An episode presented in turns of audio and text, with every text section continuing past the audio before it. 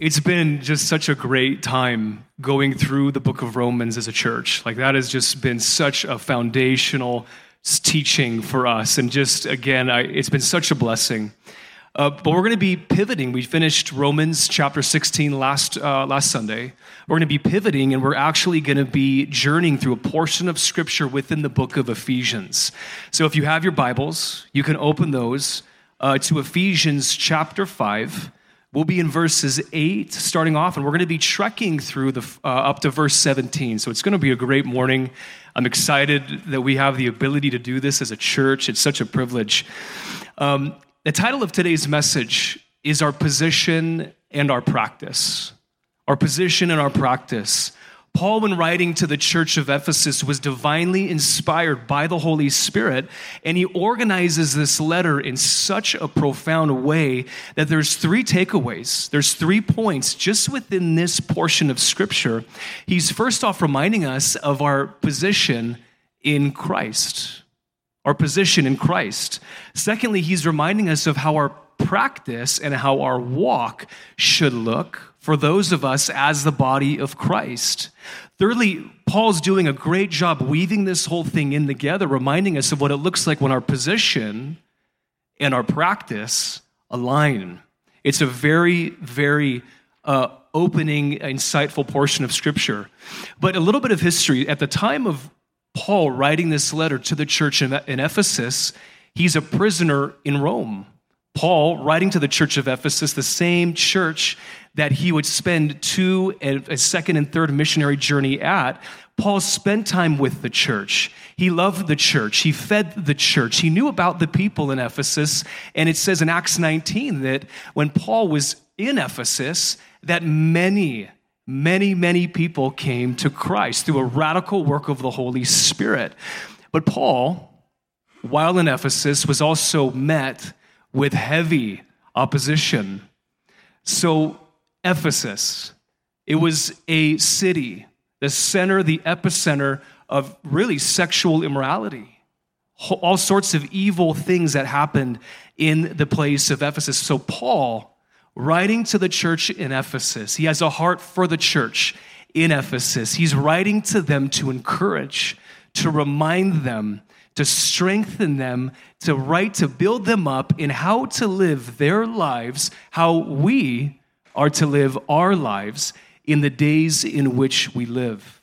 If you have your Bibles, again, we're going to be cracking those open. The scriptures will be on the screen. I'm going to ask that we stand to our feet as we read the scripture together. I love that we can do this. This is super special, guys, that we can open God's word. The scriptures will be uh, available on the screen as we're going through our, the message today. But I'm going to read the even verses. I'll ask that we have the congregation today read the odd verses. Again, starting in chapter 5, verse 8, and I'll start. For you were once darkness, but now you are light in the Lord. Walk as children of the light, finding out what is acceptable to the Lord. For it is shameful even to speak of those things which are done by them in secret. Therefore, he says, Awaken, you who sleep, arise from the dead, and Christ will give you light. Redeeming the time, because the days are evil. Well, we bow our heads as we open up in a quick word of prayer, and then we will start trekking through this section. Lord Jesus, I thank you for this church. Lord, I, I just love these people. I'm honored to be here with your people, Lord, this morning. I thank you that you're present with us, God, in this place. And I ask and pray that the truth of your word today would just come alive within our hearts, God. It's timeless, God, it's preeminent, it's sovereign, your word, Lord. I thank you for your goodness. I thank you for your love, Lord. Be with your church this morning in your mighty precious name. Amen. Okay, so we'll start in Ephesians chapter 5, verse 8 and 10. We're going to be, uh, begin unpacking our scriptures as we go through. Verse 8 reads For you were once darkness, but now you are light in the Lord. Walk as children of the light. For the fruit of the Spirit is in all goodness, righteousness, and truth finding out what is acceptable to the Lord. As the body of Christ, prior to our salvation in Jesus Christ, Paul makes it very clear, God's word makes it very clear that you and I were not just in darkness. He gets much more specific. He says, We were darkness. Paul would point to this early in the letter to the church in Ephesus in Ephesians chapter 2 verse 3. He explains this in detail. He says, "We were among those who conducted ourselves in the lusts of the flesh, fulfilling the desires of the flesh and of the mind, and were by nature children of wrath." We prior to Christ, we lived in darkness and we were darkness. But something significant happened, church. At the point in time that we believed upon the name of Jesus Christ, we repented upon uh, of our sin, we asked Jesus to take residence within us, we were declared as righteous by God. A radical shift of our position in Christ, one from that of darkness to one of righteousness. Paul would use this term justified, justified. We've been justified. It means that you and I, as Christ followers, have been declared as righteous. What a great thing. Romans 5, verse 1, Paul writing, we covered this uh, a few months back. He says, Therefore, we have been justified by faith. We have been justified by faith. And listen to this, church. We have peace with God through our Lord Jesus Christ. So, us, the church today, before being justified, before being called righteous, one of the things that is heavy to think about is that we were actually at enmity with God. That means that we were in direct conflict, direct opposition. We were rebels unto a holy God, and we were darkness. But praise God that we now stand in a position of righteousness before God, not because of how well we perform, not because of all the things that we do, but it's a free gift of salvation. So Paul then continues on as he's progressing through this sequence of how we are to live, how we're to practice, how we're to walk as followers of Jesus Christ. He brings up these three points. He says, goodness, righteousness, and truth. These are the three things that we're to walk in. Why is this, and how can this be achieved? At the moment in time that we accepted Jesus into our hearts, at the moment in time that that radical shift took place, what happened is that God's Spirit took up residence within us. We're sealed. The Bible makes that very clear. We are sealed for the day of redemption. But what's so powerful about that is that that fruit that is produced through our lives and into our workplaces, into our homes, into our neighborhoods in Mexico, these are the qualities, these are the attributes or a byproduct of the work of the Holy Spirit in the life of a man or of a woman, where God's Spirit resides within. Goodness, righteousness, and truth. Paul continues, and it's important for us as the church today to do an inventory check. This is just Garrett speaking for myself. An inventory check of my heart. Goodness, righteousness, and truth. How do I walk within these things? Is that practice align? Goodness, defined in the original Greek text, means uprightness of heart, up, uprightness of one's life. David in Psalm 1, a beautiful, beautiful portion of scripture, he defines righteousness that those who delight in the law of the Lord. Truth defined in the Greek, original Greek text means to unhide. These qualities, church, are not only pleasing to God, but these are identifiers. These are intended to be markers of those who are walking in obedience and yielding to the Holy Spirit. We'll continue on in Ephesians chapter 5, verse 11. And it reads, Have no fellowship with the unfruitful works of darkness, but rather expose them.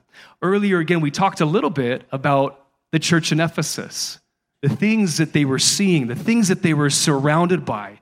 I mean, we can only imagine just how vile of a, of a culture that was pressing in upon the church. But this recurring theme, sexual immorality, was rampant in Ephesus. Ephesus was an extremely important part of the Roman Empire. It was the capital of a portion of the Roman Empire out of that area of Asia, and they had all these trade routes centered going to and from. It was a hot spot. But one of the things that took place and is, is in this city, they erected a massive temple to this pagan goddess named Diana or Artemis, the fertility goddess. And thousands of people at a time would worship this pagan goddess Diana, and the worship practices were absolutely appalling. one of the things that I was thinking about as God was just unpacking this to me is that this was actually one of the seven wonders of the world at that time. But I think about us as the church in America today. I think about what we do know about the church in Ephesus then.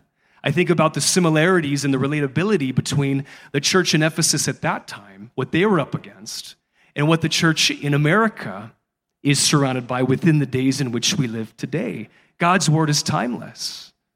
It's timeless, and it's a reminder for us to be aware of what we're surrounded in.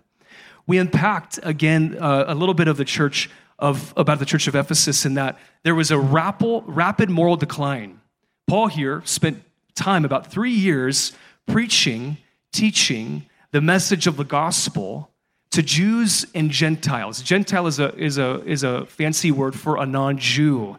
Paul would leverage every opportunity that he had, whether it was within the synagogue or whether it was in with a university hall to reach the Gentiles. He used whatever ability he had and whatever platform he had. And it was, it's so powerful because in the midst of all that, think about the regression that took place within the culture of that time to when Paul is actually penning this letter to the church in Ephesus while he's a prisoner in Rome. I think it's safe to say that there, is, there had been a moral decline, just like we see within the days in which we live. But one of the things that Paul is reminding the church about is this, and guys, don't miss this. You and I, as Christ followers, are to have no fellowship with non fruit bearing activities. We're not to have fellowship with it. Paul doesn't say we can be passive. He doesn't say that we can conform. He makes it very clear. And he's reminding the church then, as he's reminding the church today, that we're to have no part of it. He would go in to explain later in the letter to the church of Ephesus of what these things look like adultery, fornication, uncleanness, lewdness, idolatry, sorcery, hatred, contentions, jealousies, outbursts of wrath, selfish ambi- ambitions, excuse me, heresies, envy murder, drunkenness, and revelries. These are the unfruitful works of darkness that Paul is speaking about.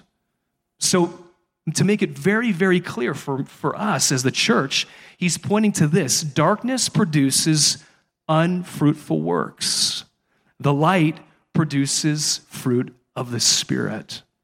He makes it clear for us.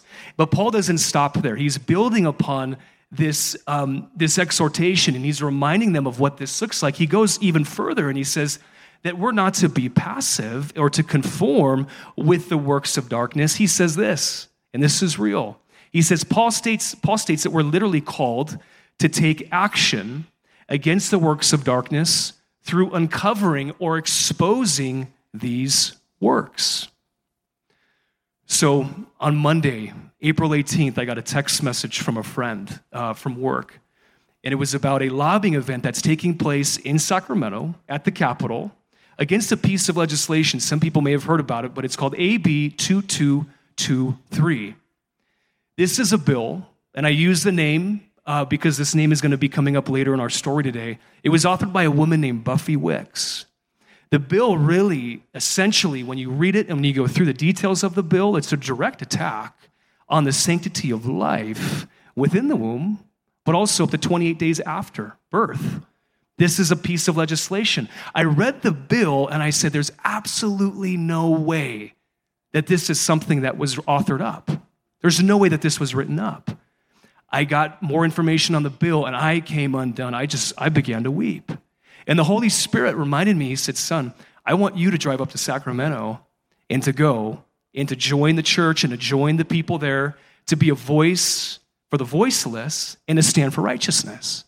So I asked my wife, I was like, oh my goodness. Okay. All right. Well, okay, hey, I feel like the Holy Spirit's giving me a nudging to go to Sacramento. She goes, Gary, that's like an eight hour drive. I said, we can get there on one tank of gas, even with inflated gas prices. It's actually within our budget. And I felt like the, I called my neighbor Dominic. He's our traveling buddy for all of these fun adventures that we go on. And I said, Dominic, listen, man, if we can get in a car, take a half day at work at 1 p.m., we can get to the Capitol by 9 p.m. It was a horrible, the, the, the timing wasn't right because we didn't think about the traffic through Pasadena. So, so we're all we're excited. We got our snacks. We're all going, and then I realized. So we get to the Capitol around, or the hotel by the Capitol around 9:30 at night. We're, t- we're wiped. I said, Dom, I don't know what to expect, man. This is going to be, this is, uh, we're just going to continue to pray. And we're supposed to meet at the lobby the next morning at 8 a.m. sharp. Let's, let's get there early so we can get some good seats. We check into the hotel, we wake up in the morning, we get our coffee, we get our prayer time in, and we realize we walk into this lobby and there are literally 3,000 people in this. It's, it's like a sea of people that showed up. The conference room has like 800 to 1,000 seats. It couldn't even fit everybody. They had three separate groups. They're talking about the bill, they're talking about the details of a bill. It's a Christian based organization talking about what lobby day looks like. And in a little bit, we're all getting ready.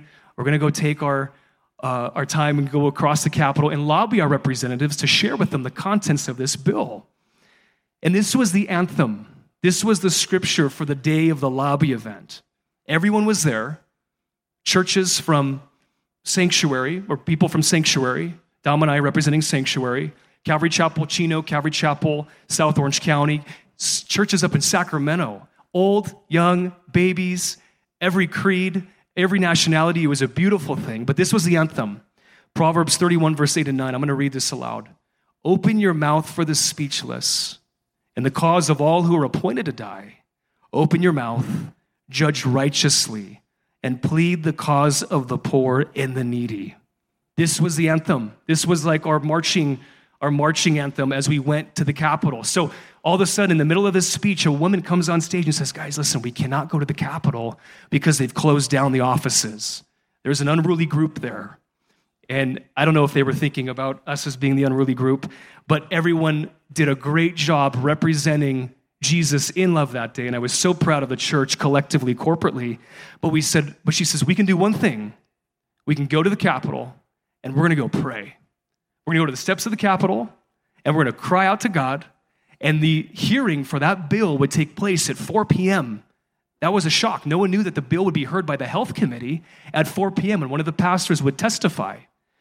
In the midst of all this, so let me back up. We go to the Capitol, and at this point in time, one of the pastors is speaking, thousands of people around. CHP is on horseback, and we were very loving and you know very kind to them, and they were so kind to us. We have family in law enforcement. And one of the things that was so special is one of the pastors was sharing scripture. He was praying, talking about our position as the church to stand for what's right, even in the midst of what's happening out of being authored out of the Capitol building. And then this song broke out, and I'm going to try to hold it together now. This song broke out. It was the song that goes like this Jesus loves the little children, all the children of the world red and yellow, black and white, they are precious in his sight. Jesus loves the little children of the world. That's a song that we sing to our daughter every night. A song that many of you probably grew up on and that we sing to our grandbabies now. And we're singing this song. I see a woman walking right next to me wearing a bright pink blazer with a security team. And I look, and it's Buffy Wicks, the author of the bill. And when I look at Buffy, I can see her face. She's pale, she looks troubled. God's word says in Romans chapter 2 that the work of the law is on the heart of the Gentile. We know what's right and wrong, even as a non Christ follower. One of the most incredible things that I thought about is I wanted to say something to Buffy. She literally was probably right where the laptop is at, or the, the screen is at, and she walks by. In my flesh, I wanted to say something.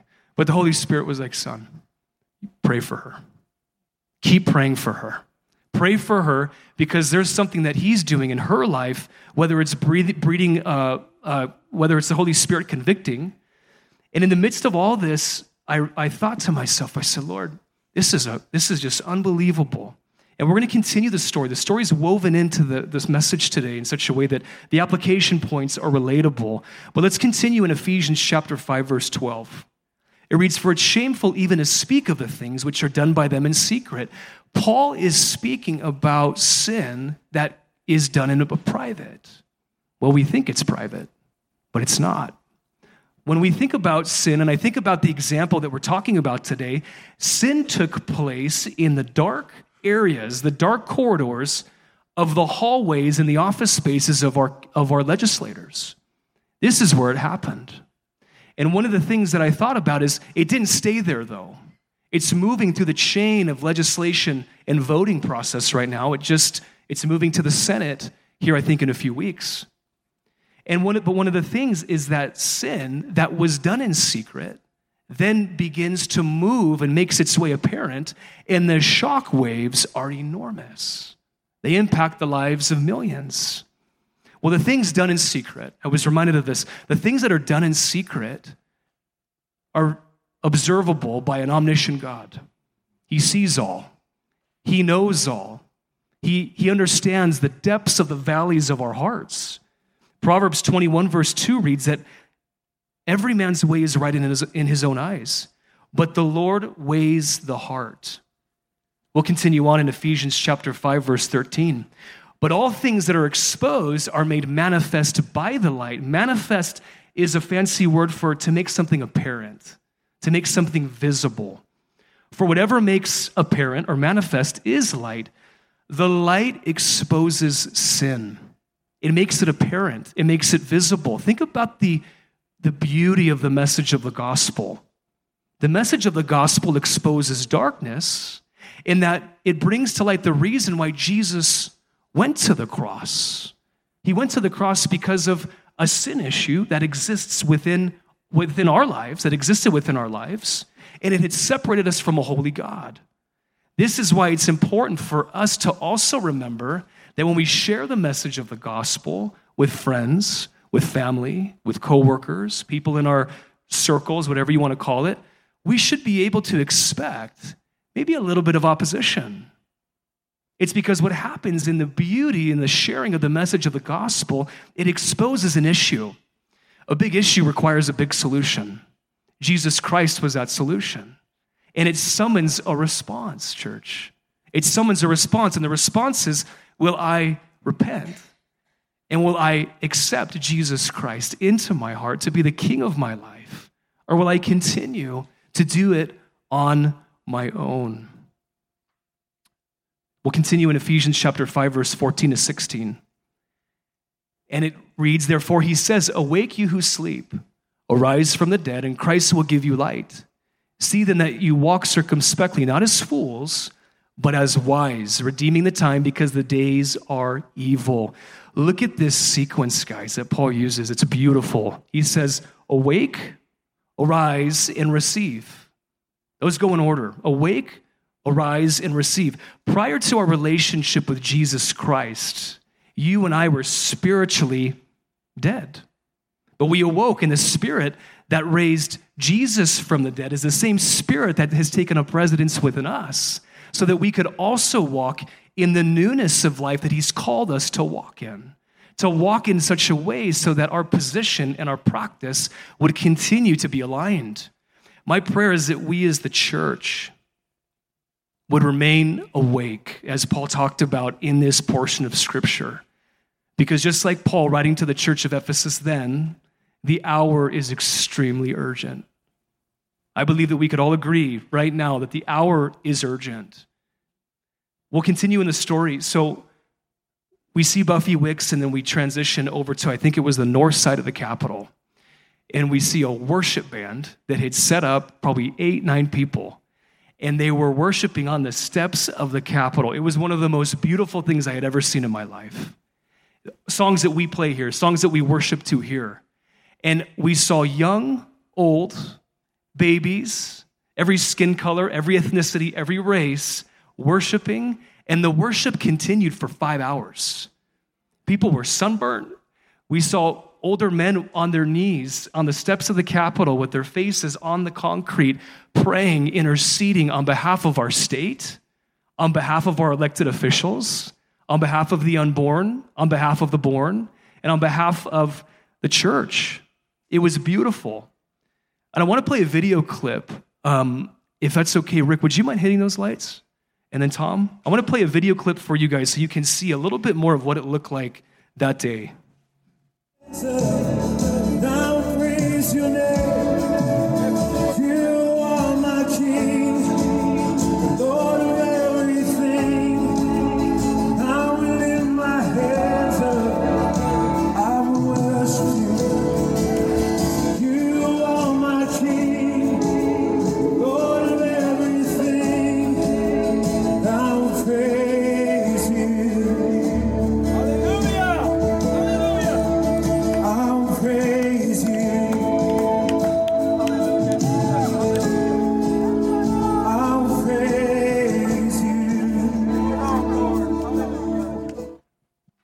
It was unlike anything I'd ever seen in my life. It changed me forever. It shook me to the core. But you can hear the worship music being played in that park area in front of the Capitol. And I will tell you this, church, it was so evident that what happened is that worship music permeated the dark hallways, the dark offices, the hallways of the Capitol building, where the things that are being authored and taking place in that are painful to, to hear and to know about. But what's so beautiful in that is the light met the darkness face to face in that park, in that place on that day. Face to face. There's no denying that. And it echoed throughout the entire city square as God's worship, as the aroma literally lifted up in that dark place. And what a privilege that was just to even witness that. But I kept thinking to myself, how did we get here? What happened? How did we get to this point in time right now? And we're here as a church today to witness this. Dominic and I earlier that morning were reading in the book of Lamentations, and Jeremiah is just pouring his heart out to God as the, na- as the nation of Judah the city of Jerusalem, more specifically, even the temple, are completely destroyed. Jeremiah says, he says, the, the stones of the temple were scattered throughout the entire street corners because the Babylonians came, and after the third siege, they utterly destroyed and leveled Jerusalem. Jeremiah crying out, preaching to the people in Israel, in the nation of Judah, repent. Turn from the idolatry, turn from the wickedness. But before this would happen, before the destruction, there's a scripture that I think about that comes to mind. It's a scripture about one of the top military ranking officials for King Nebuchadnezzar. His name, was Nebuzaradan. Nebuzaradan rolling in to destroy Jerusalem. Picture him in his armor, picture him flaunting his pomp. And he looks at Jeremiah and he says this. It gives me goosebumps. He says, Jeremiah, you know why this has come. He says it's because this nation has been disobedient to the Lord their God. This was coming from a pagan military general. It took a pagan military general. Jeremiah knew the truth. He kept speaking on behalf of God to the people, crying out, pleading with them, turn away from this. And before this would happen, Jeremiah takes, this is important, the leaders of the nation of Judah God tells him, say, Jeremiah, take the leaders of the nation of Judah for a walk. When you take them for a walk, you're going to take a big ceramic jar with you. And you're going to take that and you're going to walk them down to a place called the Valley of Ben Hinnom. Valley of Ben Hinnom was on the outskirts of Jerusalem. And he says, You're to tell them this thing that this same valley, which was identified as they called it the Valley of Slaughter, the place where the children were offered up to the pagan god Baal and also, he says, and also because of the fact that the drink offerings being poured out on the rooftops of the nation of Israel, on their homes. These things have been seen, and they continue to not turn towards me. And he says, You take that pot and you hold it above your head and you throw it at the ground and you tell them that this is a direct representation of what's to come because this nation continues to carry on and not turn back to me. They're following after the idols of their fathers, the idols in Canaan. It's heavy. But I kept thinking about this. How did we get here? How did we get here as this happened? Ephesians, we'll continue on as we get to Ephesians chapter 5, verse 17, with the last part of the story here in a moment. Chapter 17 reads, 5 verse 17, I'm sorry, reads, Therefore, do not be unwise, but understand what the will of the Lord is. Guys, there's hope in this message today. It's a heavy message, I understand it, I know that, but there's so much hope in it. Paul is reminding the church, first off, that we're to be vigilant. We're to be discerners of the times and to walk as Christ's followers. Because, again, the hour is extremely urgent. And the will of the Lord is that we would ultimately glorify Him. God uses His hands and His feet, He uses His body. I think about what happened yesterday in that video. Diego and his wife and their three beautiful Mexican uh, babies received a house that was built by the hands of this church and other churches in the area. They had nowhere to live. There was no, they were living in the back, Diego was living in the back of a small camping trailer that was on a truck. And he and his wife are now starting a new chapter with their families. This is beautiful when we think about what it means to glorify the Lord. The words of Jesus in Matthew 5, verse 14, these are beautiful. It reads, You're the light of the world. A town built on a hill cannot be hidden. Neither do people light a lamp and put it under a bowl. Instead, they put it on its stand, and it gives light to everyone in the house. In the same way, let your light shine before others, that they may see your good deeds and glorify your Father in heaven.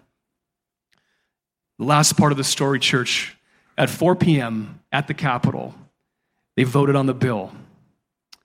The pastor that was testifying in front of the health committee, in front of Buffy Wicks, says this, and it was a very bold thing, and I and I applaud him for this. He says, he looks at them. Imagine when you look at the health committee, people propped up in their big, important chairs, and you feel like you're this big, right? He says, I just want to let you know this. You are accountable, fully accountable for the, the decisions that are made here today. You are accountable to God because life has been authored by God. He testified in front of that uh, team, in front of the health committee. And shortly after this, I was so proud of what I saw happen that day within the church. Hundreds of people filing in single file, men, women, children. Parents were holding their babies up so that they could have them talk, right, into the microphone and saying, Hi, my name is John Doe. I'm from Riverside, California, Calimesa, California, and I plead that you vote no on this bill. And to hear a child vocalizing that, it just wrecked me. Hundreds of people filing in single file. They had to cut it off because they didn't have enough time. The head chief of arms, I think was his title of CHP, says, In my 25 years of being here on the state, on the state grounds of the Capitol, I have never witnessed this turnout for any piece of legislation. It was moving. And even atheists would walk to the front and they say, I want to state my position on this bill. I vote no, this bill is wrong. And so that's just, again, is just another reminder of how this, there's no subjectivity within this. It's, clearly objective. But the bill passed later that day by the committee. But we are continuing to pray. The bill now passed through another committee on Thursday with some amendments, but the bill will be going before Senate soon. So, as a church, we know what to do. We pray, we come together, we fast, we lift our hands up, and we pray and plead on behalf of um, our children. But I remember this. I remember we were driving home, and I remember going through the grapevine, and Dominic was driving, and I looked at Dom and I said, Dominic, I feel so bad, man. We're driving away from the battlefield. We lost the battle, man. And I just broke down. And he says this He says, Garrett, God knows why we showed up. God knows why the church showed up corporately. And he said this, and this moved me to the core. He says, God knows that those people, the representatives, know why we showed up. They know that what we're standing for is for righteousness. We're standing for those who do not have a voice. I look at this church, guys, and I look at each one of you, and there's been so many great memories that I've been able to share with many of you, some maybe not at all, but so I'm excited about those future opportunities. But I think about how this church shows up. This church shows up to feed the orphans in Mexico. This church showed up to build a house for um, Diego and his beautiful three daughters and his wife yesterday, and they're homeowners and they got their keys yesterday. This church shows up in neighborhoods through hosting studies where people are being discipled. The church shows up for the, the orphans in Zimbabwe. Guys, the church shows up. And what I love about this church is we continue to show up. It's a beautiful thing. And the opportunities are such that we will continue to have more and more opportunities to show up. And to show up for what? To show what we stand for, to show the heart of Jesus, the hands and feet of Jesus. So, my prayer is that we would continue to do what Paul and what God's word instructs us to do to stand in goodness, righteousness, and truth. We know our position, our positions in Christ, but that there would be an alignment within our walk of goodness, righteousness, and truth. In church, I want to encourage you guys today. When, when we look at what, the, what was being written to the church of Ephesus then, God knew exactly what was coming God knows exactly what's coming. Um, and what I love about our time this morning is that, again, I want to encourage you with this. As the days continue to move more and more and more, maybe look more and more like it did during the days of the early church in the book of Acts, praise God. Because we get to show, we get to be disciples for Jesus, and we get to shine brighter than we may have ever been able to shine before. That's my heart. That's my prayer for us as a church that we would continue to do that. I'm going to invite the worship team up as we get ready to close, and then we'll close in a word of prayer. I'll ask that we, we bow our heads as the team comes up, and we'll pray. Lord, I thank you for this body. I thank you for this church.